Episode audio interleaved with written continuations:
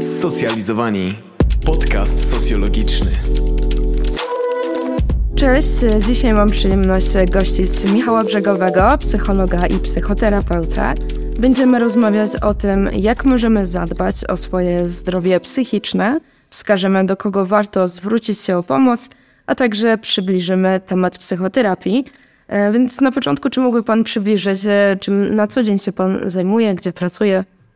Więc jestem psychologiem i psychoterapeutą psychodynamicznym. Na co dzień pracuję w swoim e, prywatnym gabinecie psychoterapeutycznym. Pracuję z pacjentami z, z różnymi rodzajami zaburzeń osobowości, z depresją, z nerwicami, z lękami, e, ale również z innymi problemami.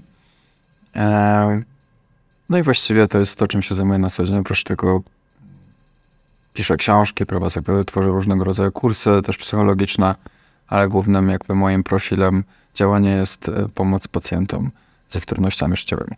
Mhm. E, my właśnie w ramach działalności naszego koła naukowego prowadzimy kampanię społeczną dotyczącą zdrowia psychicznego, gdzie szczególnie skupimy się na depresji, która w społeczeństwie jednak występuje stosunkowo często, a u osób studiujących jeszcze częściej niż w populacji ogólnej. E, więc takie pierwsze pytanie do Pana, jak może się objawiać depresja, na co powinniśmy szczególnie zwrócić uwagę? Są pewne kryteria diagnostyczne, które możemy się posługiwać w tym, żeby, żeby spostrzec, że ta depresja faktycznie się pojawia w naszym życiu. Aczkolwiek, żeby mieć taką cał, całkowitą pewność, że to już jest depresja, to polecałbym wizytę u psychologa, psychoterapeuty lub psychiatry, który to potwierdzi. Jednak żeby nakreślić jakąś sytuację, w jaki sposób możemy już podejrzewać, że to jest depresja lub yy, właśnie żebyśmy chcieli zwrócić się po jakąś pomoc w celu uzgodnienia tego, to warto zwrócić na takie, takie, e, takie rzeczy jak przede wszystkim e, obniżony nastrój, jakiś smutek, który utrzymuje się dłużej niż dwa tygodnie, czyli nie jest to tym, że dzisiaj mamy gorszy dzień, a jutro już mamy lepszy, tylko jakiś taki przewlekły stan e, ogólnorozumianego smutku, jakiejś anhedonii, czyli takiego takiej ogólno odczuwanej pustki egzystencjalnej, takiej nudy w życiu, że nic mi się nie chce, e, czyli tracimy jakieś zainteresowania naszymi pasjami i hobby, które były dla nas wcześniej istotne. Izolujemy się społecznie, unikamy kontaktu z ludźmi, zaczynamy dużo spać, e, dłużej niż zwykle, albo z kolei zaczynamy cierpieć na bezsenność, mamy problemy z zasypianiem. Zaczynamy e, na przykład obżerać się kompulsywnie lub z kolei w drugą stronę mieć problemy z jedzeniem, czyli unikać jedzenia, ponieważ mamy ściśnięty żołądek, więc albo w jedną, albo w drugą stronę. Oczywiście takie rzeczy jak myśli samobójcze, takie myśli o zakończeniu swojego życia, albo że czujemy, że to już nie ma sensu. Um, spadek libido, spadek zainteresowaniem e, relacjami seksualnymi, jeśli to wcześniej dla nas było istotne. Więc takie stany, które teraz opisuję, jeśli możemy zaobserwować, że utrzymują się dłużej niż e, dwa tygodnie, i są spełnione co najmniej kilka z tych czynników, no to możemy mówić, że jest to depresja w zależności od nasilenia i wielkości i e, ilości tych czynników, to czy jest lekka, czy ciężka, czy, czy i tak dalej. Jednak żeby to całkowicie mieć pewność, to warto e, to skonsultować ze specjalistą, którego powiedziałem wcześniej. Mm, tak czy siak, jeśli mamy jakiekolwiek wątpliwości odnośnie tego, że coś e, może z naszym nastrojem, czy z naszym stanem psychicznym ogólnie mówiąc jest nie tak, tak czy siak zachęcałbym do takiej wizyty jeśli potrzebujemy po prostu nawet wsparcia lub z kimś porozmawiać, więc niezależnie od tego, czy jest to depresja, czy nie, tak czy siak warto z kimś porozmawiać. E, w jaki sposób możemy dbać o to swoje zdrowie psychiczne? Czy jakoś możemy sobie sami pomóc, jakoś polepszyć ten stan? E, no są takie różne profilaktyczne rzeczy, którymi możemy na co dzień dbać o siebie, żeby uniknąć tego, że ta depresja może się pojawić, aczkolwiek to czasem nie da się tego uniknąć ze różnych względów, ale jak możemy o siebie? Przede wszystkim e, z takiego fizjologicznego punktu widzenia, tak na przykład jest okres zimowy, jesienny, tak jak był teraz, warto się suplementować witaminą D i B, jeśli, szczególnie jeśli jesteśmy wegetarianinami, nie jemy mięsa, to ta witamina B12 e, jej niedobór wpływa na mocne obniżenie nastroju, albo nawet na stany depresyjne, D ze względu na brak słońca, Zresztą w Polsce e, ogólnie mało tego słońca nawet w sezonie letnim, więc można ją suplementować nawet e, wtedy, kiedy jest lato, szczególnie jak się nie lubi zbyt dużo spędzać czasu na słońcu.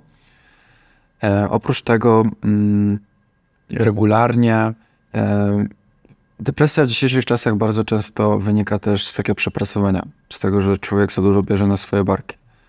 że otacza się różnymi takimi obowiązkami typu praca, rodzina, studia i nie ma czasu na odpoczynek. Żyjemy w takiej kulturze nieustannego chaosu, gdzie na pierwszym miejscu jest to, żeby osiągać jakieś cele życiowe. I to często prowadzi do wypalenia i depresji, więc to, co możemy zrobić, to, to zastanowić się, kiedy ja w ciągu tygodnia, albo najpierw w ciągu każdego dnia mogę znaleźć czas dla siebie na swoje przyjemności i na to, żeby było mi po prostu dobrze. Jeśli zaczynamy mieć wyrzuty sumienia odpoczywając lub nic nie robiąc, to to też jest e, taki punkt do zastanowienia się, dlaczego ja się czuję wyrzuty sumienia w momencie, kiedy po prostu odpoczywam, a odpoczynek jest tak samo ważny jak praca. Bo właśnie ten odpoczynek sprawia, że, że uzyskujemy jakąś równowagę i balans.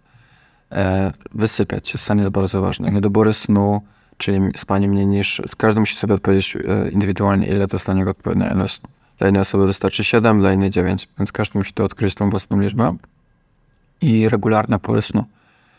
E, wiem, że niektóre osoby mają pracę zmianową lub muszą się uczyć w nocy i tak dalej.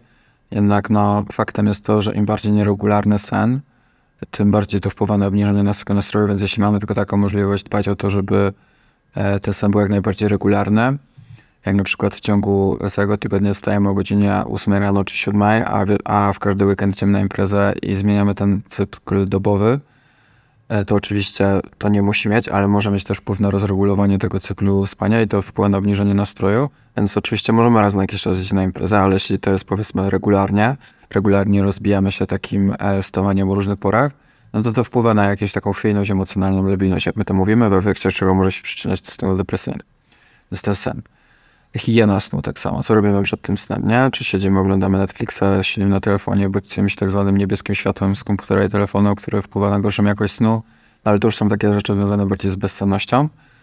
E, no oczywiście to może też wpłynąć na depresję. Inna rzecz, wysiłek fizyczny. Moim zdaniem jako profilaktyka w zapobieganiu depresji są badania naukowe niejednokrotnie potwierdzające, że wysiłek fizyczny regularny działa lepiej niż nawet leki przeciwdepresyjne i E, przeciwlękowe. Oczywiście jak osoba ma depresję, to nie możemy jej powiedzieć, żeby szła pobiegać, czy, czy nie ma siły po prostu tego robić, ale mówimy tutaj o rzeczach profilaktycznych, czyli zanim ta depresja nastąpi, więc warto regularnie dbać o wysiłek fizyczny, nawet zwykły spacer. Nawet to nie musi być e, bieganie maratonów, tylko zwykły spacer. E, przebywanie wśród natury to jest bardzo ważne.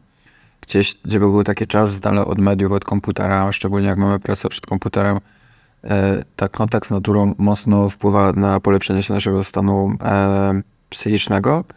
Więc jeśli mamy okazję pójść na spacer, chociaż krótki w ciągu dnia, to byłoby super.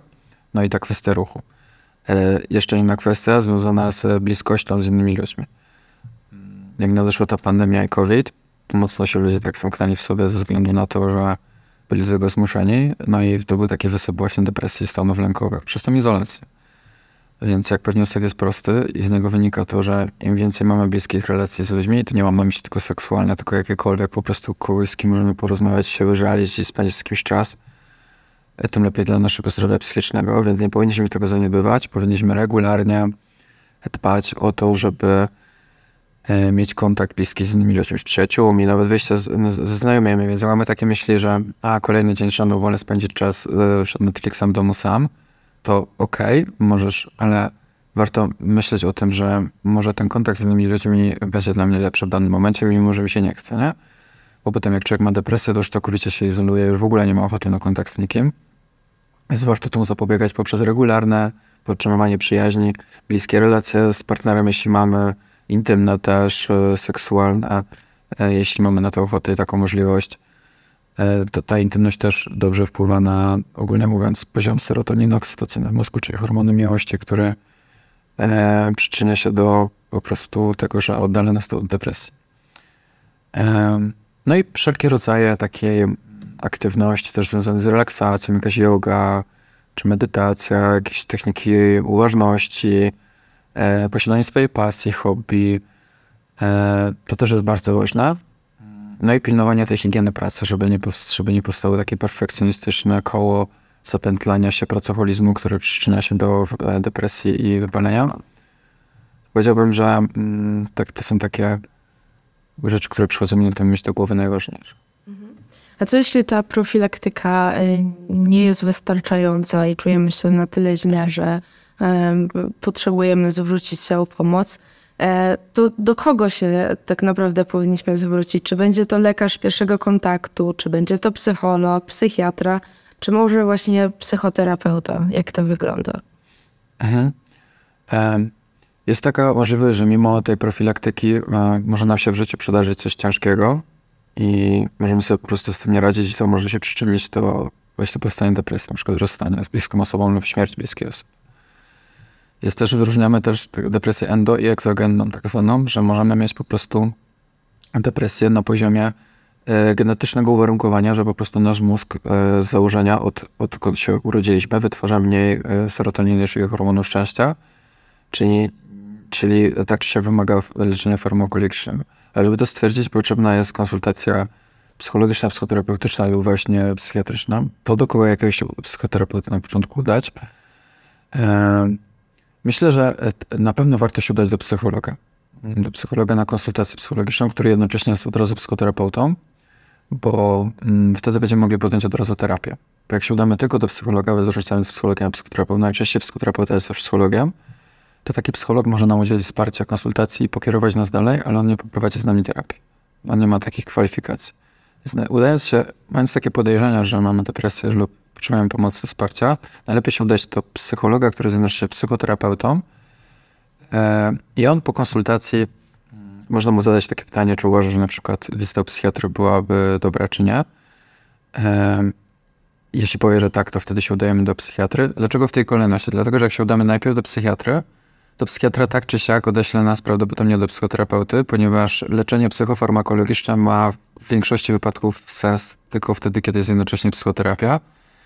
Więc dlatego moim zdaniem lepiej jest zacząć od wizyty psychologa, psychoterapeuty, który na przykład powie tak, to jest dobra pomysł psychiatry, że się wspomóc farmakologią i wtedy jednocześnie prowadzimy terapię i widujemy się raz na kwartał na przykład z psychiatrą, czy częściej, jeśli potrzebujemy e, zmienić e, dawkę leków. Po prostu e, raczej to idzie w tą, że albo psychoterapia, albo psychoterapia i leczenie farmakologiczne, a nie samo leczenie farmakologiczne bez psychoterapii. E, tak to raczej wygląda leczenie depresji. To kim jest w takim razie psychoterapeuta? Jak to wytłumaczyć osobom, które e, być może pierwszy raz się spotykają z takim pojęciem albo e, gdzieś tylko z zasłyszenia? A psychoterapeuta to jest e, osoba, która jest w trakcie szkolenia psychoterapeutycznego lub ukończyła szkolenie psychoterapeutyczne, najczęściej czteroletnie w szkole psychoterapii, które są takimi studiami podyplomowymi po skończeniu studiów magisterskich i psychoterapeuta najczęściej jest też psychologiem, aczkolwiek nie zawsze może to być też lekarz lub e, też osoba z e, jakichś humanistycznych kierunków, aczkolwiek to zależy od szkoły. Na przykład w mojej, w mojej szkole psychoterapii są raczej tylko psycholodzy, ewentualnie pedagodzy. E, więc jest to osoba, która mm, ukończyła pięcioletnie studia magisterskie najczęściej z psychologii i czteroletnie studia podyplomowe z psychoterapii, więc która ukończyła dziewięcioletni e, tryb nauczania z psychologii, z psychoterapii, która ma kwalifikacje do wykonywania e, diagnostyki psychoterapeutycznej, w zależności od nurtu, bo mamy różne nurty psychoterapii. Więc u mnie byłoby to w moim nurcie diagnostyka psychodynamiczna, czyli dajemy pacjentowi diagnozę na podstawie psychodynamicznego wywiadu, tak zwanego strukturalnego jest to osoba, która ma predyspozycję i kwalifikacje do wykonywania terapii długoterminowej lub krótkoterminowej. E, a psycholog jest to osoba, która ukończyła pięcioletnie studia magisterskie, która ma kwalifikacje do e, przeprowadzenia diagnostyki psychologicznej, żeby stwierdzić na przykład rodzaj zaburzenia i, i, nakierować pacjenta na określoną ścieżkę leczenia lub zaproponować rozwiązania. Może udzielać interwencji kryzysowej, czyli doraźnego wsparcia osobom w kryzysie czyli pracować w placówkach interwencji kryzysowej, może udzielać e, konsultacji i wsparcia psychologicznego e, w perspektywie krótko lub dłuższej terminowej, ale raczej w krótkoterminowej. Czym się różni wsparcie od e, terapii? Wsparcie udzielane przez psychologa mm, polega na tym, że my udzielamy takiej podtrzymującej struktury pacjentowi, czyli że pomagamy mu stanąć na nogi, mówiąc prosto. Czyli pomagamy mu poradzić sobie z jakimiś trudnościami, z kryzysem, żeby stanął na nogi, a terapia e, w moim przynajmniej nurcie jest bardziej skoncentrowana na eksplorowaniu świata wewnętrznego życia osoby, ich nieświadomych procesów, czyli eksplorujemy te wszystkie powiązania, schematy. Oczywiście też go wspieramy w tym, w zależności od rodzaju zaburzenia pacjenta, bo osoby bardziej zaburzone mm, kierujemy się w stronę tą wspierającą, osoby bardziej neurotyczne, czyli mniej zaburzone, bardziej stronę wglądową. No i terapia polega na tym, że my tak mocno eksplorujemy te wszystkie procesy nieświadome, których człowiek nie jest świadomy, czy psychodynamicznej, wyciągamy to na wierzch, nazywamy, pomagamy pacjentowi się skonfrontować z tymi mechanizmami obronnymi, które używa do radzenia sobie z ciężkimi sytuacjami w życiu i uczymy go stosować innych, bardziej dojrzałych e, mechanizmów obronnych, które, które sprawią, żeby sobie lepiej po prostu funkcjonował w życiu i po prostu mniej cierpiał.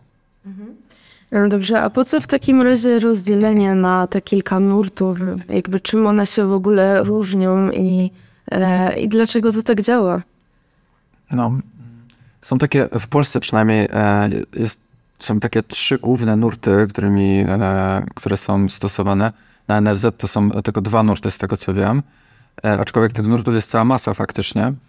E, polega to na tym, że jest też coś jak nurt eklektyczny, czyli e, e, integracyjny, który łączy wszystkie nurty i on, i to jest psychoterapeuta eklektyczny, czyli integracyjny, to jest taki psychoterapeuta, który w przeciągu tych czterech lat psychoterapii uczy się wszystkiego po trochę i potem po trochu i potem w trakcie psychoterapii korzysta z tego, co uważa najsłuszniejsze, e, co będzie najlepiej działać dla danego pacjenta. Jest to taki jedyny, wyjątek od reguły, gdzie ktoś pracuje ze wszystkim, ale w każdym innym wypadku mamy określone ramy i założenia teoretyczne. Na przykład w moim nurcie psychodynamicznym e, głównie posługujemy się teoriami psychoanalitycznymi, czyli tym, które zapoczątkował Zygmunt Freud, ale oczywiście to w przeciągu wielu lat ewoluowało i zostało zmienione, zmodyfikowane i, i udoskonalone. W moim e, nurcie pracujemy w założeniu o teorię psychoanalityczną, gdzie kładziemy nacisk na nieświadome procesy pacjenta. My na przykład uważamy, że człowiekiem w większości wypadków kierują nieświadome siły i automaty, którymi on nie jest świadomy. I to jest właściwie zatrważająca większość część życia i psychiki człowieka, że my po prostu, że nam się wydaje, że my mamy kontrolę nad swoim życiem, ale tak naprawdę nam się tylko wydaje, bo jedziemy tak naprawdę całe życie na automacie. Nam się wydaje, że wybieramy tego partnera, bo on się nam podoba, a tak naprawdę nie widzimy, że być może powiadamy jakiś schemat z dzieciństwa lub coś, co nie jest z nas uświadomione. I potem się stanie, co ja widzę w tym mężczyźnie lub kobiecie, a potem no właśnie, i my to odkrywamy, co, co widzisz i pomagamy to nazwać i e, przekształcić w taki sposób, żeby to było bardziej korzystne, jeśli nie jest. Bo jeśli jest to korzystne, to nie ma potrzeby w ogóle tego e, przekształcania, bo po co. Ale na przykład w terapii poznawczo-behawioralnej, która też jest taka najbardziej popularna, się, że empiryczna, udowodniona naukowo, aczkolwiek to nie jest, nie jest prawda, że tylko, bo psychodynamiczny też jest udowodniony naukowo, e, kładzie się głównie e, nacisk na nie tyle co na procesy nieświadome, tak jak w naszej nurcie, co na procesy świadome. Czyli tutaj skupiamy się na świadomych myślach i zachowaniach i uczuciach, które pojawiają się w człowieku, co człowiek jest świadom, że myśli i robi. Więc poznawczo, poznawcza terapia, terapia skupiamy się na myślach, behawioralna na zachowaniu. Więc przychodzi pacjent do gabinetu, mówi, że na przykład ma jakieś fobie, czy obsesyjne myśli, czy jest coś, czym sobie nie radzi. E, I terapeuta poznawczo-behawioralny pracuje na tych myślach, bo oni mają przekonanie, że E, całym cierpieniem, z tego co ja rozumiem, taką, taką małą spoilerową wiedzę na temat, że do cierpienia człowieka sprowadzają się dysfunkcyjne schematy myślenia i zachowania człowieka, więc pracują nad zmianą myśli, że mamy jakąś dysfunkcyjną myśl, która wpływa na, na to, że ja widzę ten świat tak, a nie inaczej. Pracujemy na tym, żeby ta myśl była inna poprzez na przykład przeramowanie, taka technika terapeutyczna. I tak samo z zachowaniem. Jest jakieś destrukcyjne zachowanie, zmieniamy to zachowanie na inne i potem to technikami terapeutycznymi podtrzymujemy, żeby to utrzymać. E jest na przykład nurt e, Gestalt, e, tutaj jest mi to najmniej znane, ale jest to tak zwany nurt humanistyczny, który z kolei e, skupia się najbardziej na takiej egzystencjalnym podejściu do człowieka, że na przykład na takim rozwojowym ujęciu człowieka, że on uważa, że nurt z tego co ja rozumiem, że człowiek generalnie nie jest zlepką z zaburzeń, tylko że człowiek tak naprawdę jedyne do czego powinien dążyć to do rozwoju i wzrostu.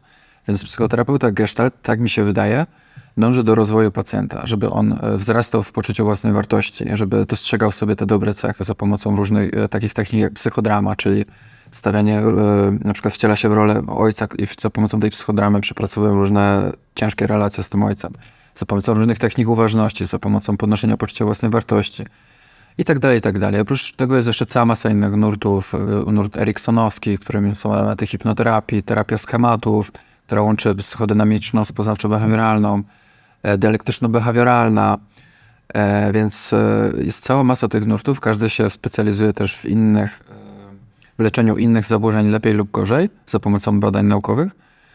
Aczkolwiek to nie jest tak, że terapeuta poznawczo-behawioralny nie może pracować na przykład z zaburzeniami osobowości, czy na przykład my psychodynamiczni nie możemy pracować z zaburzeniami lękowymi. Przyjąłeś taki stereotyp, że, że psychodynamiczne to e, to zaburzenia osobowości, a poznawcze behawioralne to na przykład lęki. A tak nie jest. E, oczywiście jedna osoba będzie lepiej reagować na jeden typ terapii, a druga gorzej. Trzeba też zapytać samego siebie, czego tak naprawdę potrzebujemy, jaki rodzaj relacji w tym nurcie będzie dla nas bardziej odpowiedni i na jej podstawie udać się do konkretnego terapeuty, bo na przykład e, dla jednej osoby nurt psychodynamiczny może być idealny, a dla drugiej to jest nie do zniesienia przez ten rodzaj frustracji, który może się pojawiać w człowieku. Jak właśnie wyglądają takie spotkania? Przychodzimy do takiego gabinetu i co się dzieje? Więc pierwsze, e, w moim, odpowiem za swój nurt, bo nie wiem jak w innych, psychodynamicznym. Pierwsze kilka spotkań, od dwóch do trzech, maksymalnie cztery, e, to jest wywiad. Wywiad tak zwany strukturalny, połączony z wywiadem klinicznym. Więc my zadajemy, mamy taką strukturę pytań, na podstawie której chcemy ocenić e, poziom zaburzenia pacjenta lub poziom jego cierpienia, czy w ogóle sprawdzić, czy on w ogóle ma jakiekolwiek klasyfikacje zaburzeń. I zadajemy e, różny zestaw pytań, żeby poznać tego pacjenta, jego problem, żeby zrozumieć, co on o sobie myśli, jaką ma strukturę osobowości. I po trzech, e, po przeprowadzeniu takiego wywiadu następuje zawarcie kontraktu terapeutycznego, jeśli decydujemy się na wspólną te terapię, jeśli pacjent się klasyfikuje do terapii, jeśli my jesteśmy mu w stanie pomóc, jeśli chce podjąć z nami współpracę, ustalamy tak zwane ramy terapii za pomocą kontraktu terapeutycznego. I w tym kontrakcie znajdują się takie rzeczy, jak na przykład to, że pacjent, e, że, że pacjent musi przychodzić raz lub dwa razy w tygodniu, o tych samych porach co tydzień, co się stanie, jak opuści terapię, że na przykład tygodnia czasu może odwołać bezpłatnie, a potem będzie musiał płacić tak czy siak, co się stanie, jak chce jechać na urlop, ile wcześniej musi to znać. Czy takie nawet rzeczy, jak logistyczny kontakt między sesjami, E, że na przykład co się stanie, jak się spotkamy gdzieś e, w miejscu publicznym, na imprezie, albo bo takie rzeczy się mogą zdarzyć, bo pacjent może się zastanawiać na przykład, co on wtedy ma zrobić, więc tłumaczymy mu takie rzeczy wszystkie po ludzku, co się wtedy dzieje, żeby się nie musiał takimi rzeczami przejmować. No pacjenci po prostu mogą tego najzwyczajniej w życiu nie wiedzieć i mają do tego prawo. I zawrzemy ten kontrakt, to wtedy tłumaczymy pacjentowi, na czym polega terapia. W sensie, żeby on wiedział, no, bo pacjent nie musi wiedzieć tego, więc tłumaczę mu, na czym to polega, jakie są jego obowiązki, jakie są moje obowiązki jako terapeuty. Więc tłumaczę pacjentowi, że na przykład od kolejnego spotkania jego obowiązkiem jako pacjenta jest przychodzić tutaj i za pomocą tak zwanej techniki wolnych skojarzeń, my mówimy tak na psychoanalizie, czyli nieskrępowany, niecenzurowany sposób wyrażać wszystko, co myślimy, nieważne czy to ma sens, czy nie, i to, co czujemy, e, żeby mówić o tym, co nam się w życiu przytrafia, o naszych problemach, o naszych trudnościach, i to pacjent nadaje e, tempo i tok wydarzeń na terapii i na sesji, a nie terapeuta. W sensie, że to nie terapeuta mówi, o czym my będziemy rozmawiać, to się dzieje tylko podczas części związanych z wywiadem, to pacjent przychodzi do gabinetu i to on ma nadawać tematy do rozmowy, a my za nim podążamy i pomagamy mu odkryć pewne schematy, nakierowujemy mu, interpretujemy, konfrontujemy, klaryfikujemy itd., tak itd. Tak e, no, a jak się pojawiają na przykład momenty ciszy, to też możemy poddać e, jakieś konfrontacje i na przykład zapytać, jak się pacjent z tym czuje, a się to na przykład dlaczego, więc cieszę też nie mając słaką. E, padła taka kwestia, co, co, co zrobi pacjent. E, może się zastanawiać nad tym, co zrobić w sytuacji, kiedy spotka właśnie psychoterapeutę w jakimś miejscu publicznym, w barze, gdziekolwiek. E, więc jak to wygląda w praktyce? Czy jest możliwe, że jeśli pacjent i psychoterapeuta, powiedzmy, super się dogadają, przynajmniej e, tak się wydaje e, pacjentowi, to czy mogą iść, powiedzmy, razem na kawę, piwo, czy jakby zostać znajomymi? Okej. Okay. Wydaje mi się, że w tej kwestii każdy nurt ma jasno określone zasady, aczkolwiek nie jestem pewien, ale wypowiem się za swój nurt, bo mamy jakby coś takiego jak kodeks etyki zawodu psychologa i to się odnosi do każdego psychoterapeuty, przyjąłem kodeks etyki psychoterapeuty, ale tutaj są jasno określone zasady, e, że nie możemy nawiązywać przede wszystkim, okay, w kodeksie jest napisane, że tak, że nie możemy nawiązywać żadnych seksualnych e, relacji z naszymi pacjentami i niestety nie ma nic powiedziane na temat e, tego, że czy możemy z nim pójść na kawę, czy nie ale w moim nurcie jest to jednak jasno określone, że nie możemy mieć żadnych relacji z pacjentami innymi niż to w gabinecie. I to się nie tyczy tylko w trakcie trwania terapii, ale też po zakończeniu terapii. Więc jeśli jak pacjent zostanie moim pacjentem, to on już jest moim pacjentem do końca życia, nawet jak przerwie terapię. E, dlaczego? Dlatego, że mm, w moim nurcie psychodynamicznym powstaje specyficzny rodzaj e, relacji między mną a pacjentem, a mianowicie – jest to rodzaj relacji nierównomiernej, a mianowicie ta osoba, która do mnie przychodzi, e, nie wie o mnie nic. W sensie poza tym, co może przeczytać w social media, ale ja o sobie nic nie mówię. Jeśli ja coś o sobie powiem, to tylko w celu terapeutycznym, żeby na przykład, mm, mogę taki podać przykład, jeśli mamy pacjenta homoseksualnego, to jeśli ja uważam, że podzielenie się z nim e, tą informacją, że, że terapeuta jest sam homoseksualny, że, że może się przyczynić do zawarcia lepszego przymierza terapeutycznego, on zacznie mi przez to bardziej ufać i otwarcie mówić o swoich problemach, to wtedy mogę to powiedzieć. Ale samo siebie chwalenie się o swojej orientacji seksualnej, czy o ogólnie mówiąc jakichś prywatnych sprawach absolutnie nie ma żadnego sensu z punktu terapeutycznego, więc pacjent nie wie o mnie nic, więc... Yy, jeśli my mielibyśmy być potem znajomymi, to powstaje jakaś nierównomierna korelacja między nami, bo ja wiem o nim wszystko, a on o mnie nic i to niesprawiedliwe. To jest, ja już jestem, ja zawsze mam przewagę wtedy nad pacjentem w relacjach prywatnych. Ja o nim wiem wszystko, o jego wszystkich najmroczniejszych sekretach, a on o mnie nie wie nic. Więc to w ten sposób się nie buduje znajomości, w ten sposób się nie buduje żadnych relacji innych niż terapeutycznych, dlatego to nie miałoby prawa bytu, ponieważ budowanie e, bliskich relacji innych niż terapeutycznych polega na jakiejś równomierności, na równomiernym wymianie informacji i odkrywaniu siebie. A tutaj jest nierównomierna e, przewaga i to mogłoby przyczynić się do jakiejś um, ostateczności nieprzyjemnych, e, dziwnych sytuacji. To po pierwsze, a po drugie, nigdy nie mamy pewności, czy ten pacjent, który nie jest naszym pacjentem, nie wróci do nas, bo często się zdarza tak, że pacjent przeżywa jakiś kryzys życiu na przykład po, po, roku i do nas wraca. A jakbyśmy poszli z nim na kawę, no to już by nie mógł wrócić, bo już nawiązał się inny rodzaj relacji. To po pierwsze. E, co jeśli spotkamy go w miejscu publicznym? No tutaj są różne teorie. Mnie nauczono, że jeśli pacjent jest moim pacjentem obecnie w terapii, no to nieważne gdzie ja jestem, mam wyjść po prostu. W sensie, jeśli nie mówię o imprezie nawet, czy weselu, jeśli ja spotkam pacjenta na weselu, to ja mam wyjść z tego wesela. No tak jest i no, mam taką sytuację, że moja pacjentka e, wchodzi na zajęcia jogi do tej szkoły co ja. No i ja specjalnie chodzę na takie godziny, żeby ona mnie nie była na tych zajęciach, nie? E jak ją spotkam w restauracji czy w tramwaju, bo zdarzyło mi się tak, no to powiedzmy, że okej, okay, nie będę robił tutaj jakichś dziwnych sytuacji, że wysiądę z tramwaju. E, w restauracji też, e, ale na imprezy, jakieś kursy, takie sytuacje, gdzie nie wiem, w jaki sposób się mogę odsłonić, to na pewno nie. E, co jak spotkam pacjenta, to ja sam siebie nie mówię mu dzień dobry i się z nim nie witam. Ale to nie dlatego, że udaję, że go nie znam, tylko w szacunku do jego anonimowości, bo być może ta osoba się nie chce przyznawać do tego, że chodzi na terapię z osobami, którymi jest aktualnie, albo nie wiem, się wstydzi tego z jakiegokolwiek powodu, jest tajemnica. Więc jak ja bym się powiedział tej osobie dzień dobry yy, i ona sobie poszła dalej, to na przykład ta osoba, z którą by ta osoba, a kto to był? I wtedy ona się musi przyznać, że terapeuta albo skłamać, więc stawiam ją w niezręcznej sytuacji. Ale jak sama ta osoba do mnie powie dzień dobry, to ja powiem dzień dobry, ale jakby nie szukam kontaktu, nie, nie będę rozmawiał z nim dalej. To tam jakieś uprzejmości przy okazji dzień dobry, tam y, jakieś kilka zdań takich neutralnych można wymienić, ale tak po angielsku y, mnie uczono, że trzeba się jak najszybciej wycofać w tej sytuacji. W sensie, że nie angażować się, bo istnieje wtedy ryzyko, że przejdziemy na, na prywatne jakieś relacje, a tego byśmy chcieli uniknąć. Więc z uprzejmości powiemy, porozmawiamy, ale musimy cały czas myśleć, to jest mój pacjent, nie? To jest jakby taka sytuacja śliska, że tak powiem to może podążając dalej e, za tą kwestią życia prywatnego, już wiemy, że mm, psychoterapeuta nie może się e, dzielić z pacjentem e, swoim życiem prywatnym. No, poza kilkoma aspektami, o których tutaj było już wspomniane. E, więc jakie są w takim razie oznaki, że e, nie jest to odpowiedni e, psychoterapeuta, bo też się tak czasem może zdarzyć, prawda, że, że, że zostaną tutaj jakoś powiedzmy no, pewne, pewne zasady złamane. Jak rozpoznać złego terapeuta, że tak powiem? No, niestety, ale w każdym zawodzie znajdzie się jakaś czarna owca, w naszym też.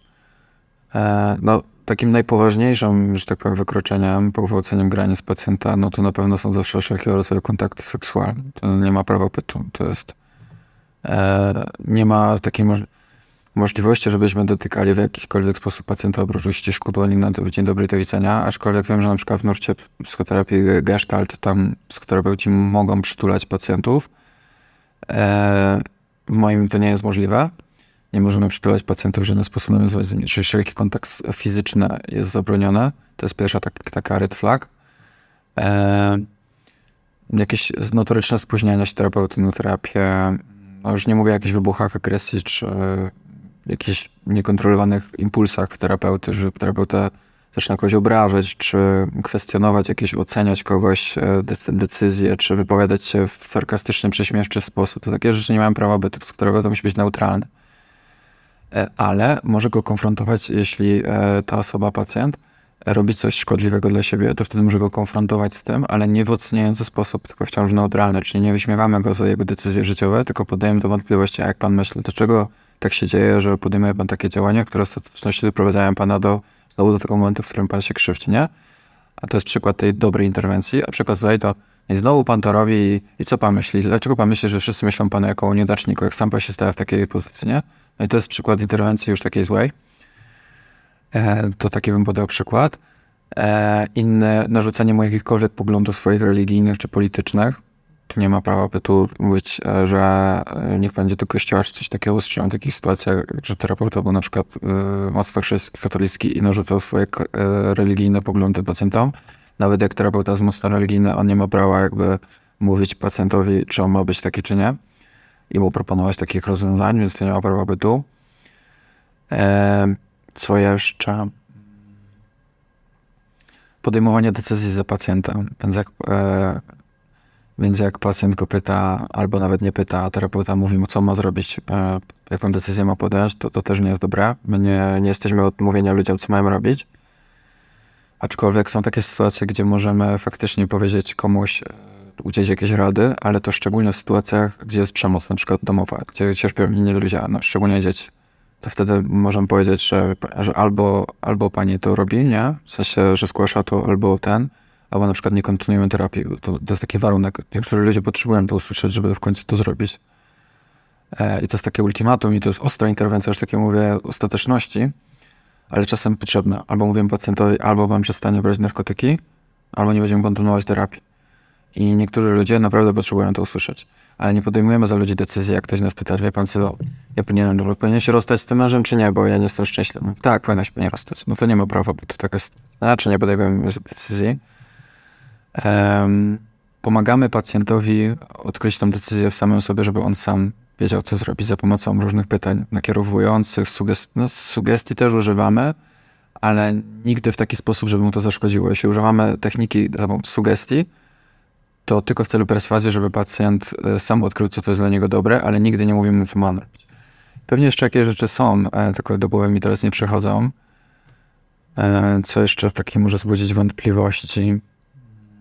No to już chyba nie muszę mówić, jak terapeuta jest od niego alkohol, czy jest pijany, to są takie oczywiste chyba, że Dobrze, a czy spotkał się Pan z sytuacjami, kiedy pacjent wprost stwierdzał, że przyszedł tylko dlatego, że żona, mąż, partner, rodzic E, dał żeby dał mu spokój i tak i nie słyszał dalej głowy, opuściono terapię. Czy w takim wypadku terapia może być skuteczna? E, tak, spotkałem się z takimi sytuacjami i nie, nie będzie skuteczna taka terapia w takim momencie, bo terapia ma tylko sens wtedy, kiedy osoba ma tak zwaną motywację wewnętrzną, czyli chce podjąć leczenie, e, bo widzi problem, na którym chce pracować, czyli chce albo się rozwijać, albo chce pomóc sobie w cierpieniu i ta motywacja pochodzi z prosto z serca. Jeśli motywacja nie pochodzi z serca, a tylko z zewnątrz pod e, e, formą przymusu innej osoby, to to nie ma sensu po prostu. Bo podstawowym celem leczenia terapeutycznego jest chęć zmiany lub chęć pomocy pochodząca z wewnątrz, a nie z zewnątrz. Więc jak przychodzi alkoholik na terapię, i mówi, że pan co, przyszedłem tutaj, bo mnie żona zmusiła i tak naprawdę nie chce przestać pić, to mówimy, to niech pan wróci, jak pan poczuje, że chce pan przestać pić. Dobrze, a ile może trwać taka terapia? Czy możemy tutaj mówić o tygodniach, miesiącach czy latach? W moim nurcie jest to bardzo elastyczne, psychodynamiczne. Nie mamy żadnych wytyczonych ram e, konkretnych leczenia, aczkolwiek są pewne wskazówki, które wskazują mniej więcej, ile może trwać leczenie. Mamy terapię krótko i długoterminowo. Ja się z reguły zajmuję leczeniem e, długoterminowym, aczkolwiek mam też pacjentów, którzy e, po krótkoterminowej terapii lepiej funkcjonują i zakończyli leczenie. Więc e, to wszystko zależy od poziomu zaburzenia lub cierpienia pacjenta. Jeśli pacjent jest bardziej zaburzony osobowościowo, to terapia się automatycznie będzie wydłużać, czyli im bardziej zmierzamy w tą stronę psychotyczności, na przykład pacjenci z borderline, narcystyczni, e, unikający, zależni, e, jacy jeszcze schizoidalni, schizotypowi. To są takie zaburzenia e, bardzo, bardzo ciężkie do leczenia, więc tutaj mówimy już o leczeniu na przykład już pięcioletnie. Takie są założenia książkowe, podręcznikowe, bo to oczywiście może trwać e, i też różne te. Ale pacjenci na przykład neurotyczni tak zwani, czyli depresyjni, obsesyjno-kompulsyjni, czyli tacy tak zwani perfekcjoniści, e, histeryczni, lękowi, no to u tych pacjentów w zależności od po, poziomu patologii e, to może trwać od roku do trzech. Ale może też trwać pół roku, ale wtedy jak, pół roku, no to już mówimy krótkoterminowo, bo od pół roku zwyż mówimy długoterminowa. Więc jeśli pacjent okazuje się, że po prostu ma jakąś trudność w życiu, nad którą chciał popracować, ale nie jest to żadne zaburzenie osobowości, powiedzmy, to może się okazać, że po pół roku zaczyna lepiej funkcjonować i terapia jest mu niepotrzebna. Jeśli to są jednak e, jakieś patologie na poziomie osobowości, no to już e, się ten okres wydłuża i to już, to już wtedy zależy, nie? Czy to przede wszystkim jest neurotyczny typ osobowości, czy bardziej ten psychotyczny typu borderline. Jeśli neurotyczny, no to powiedzmy, że jest szansa, że w rok ogarniemy to, żeby było dobrze, a jeśli bardziej psychotyczny, no to już to wydłuża. Mhm. E, czy jest jakaś może tendencja, osoby w jakim po prostu przedziale wiekowym najczęściej zgłaszają się na terapię? Czy tutaj można zauważyć jakieś prawidłowości? Czy to... E, no z moich obserwacji wynika, że do mnie najczęściej trafiają osoby w takim wieku od 20 do 30-35 roku życia. Aczkolwiek mam też e, jedną pacjentkę, która jest po 50 i mam, i mam dwoje, które są 40, ale z liczby zgłoszeń, które dostaję, widzę, że to jest przedział 20-30 najczęściej. 25, czyli ludzie, którzy albo są studentami, albo są po studiach już, są młodymi dorosłymi.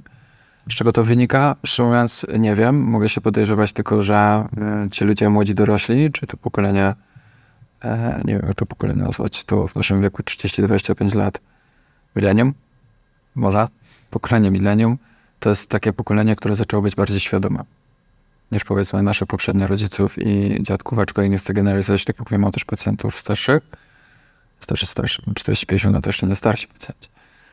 E, ale zmierzam do tego, że wśród młodych dorosłych jest teraz większa świadomość i przyzwolenie na to, żeby sobie pomóc, niż być może w poprzednich pokoleniach, bo w poprzednich pokoleniach jeszcze panuje to stygma, e, że do psychoterapeuty to wchodzą chorzy psychiczni ludzie, że chora psychiczna osoba, w sensie, że to już musi być jakiś schizofrenik, albo już totalnie z tobą jest coś nie tak, że ludzie jakby widzą teraz, że do psychologa może pójść tak naprawdę nie tylko zaburzona i chora psychicznie osoba, cokolwiek to znaczy, bo nie wiem, co to dla ludzi znaczy, e, tylko też osoba, która zmaga się z jakimikolwiek trudnościami w życiu, e, nawet która potrzebuje wsparcia.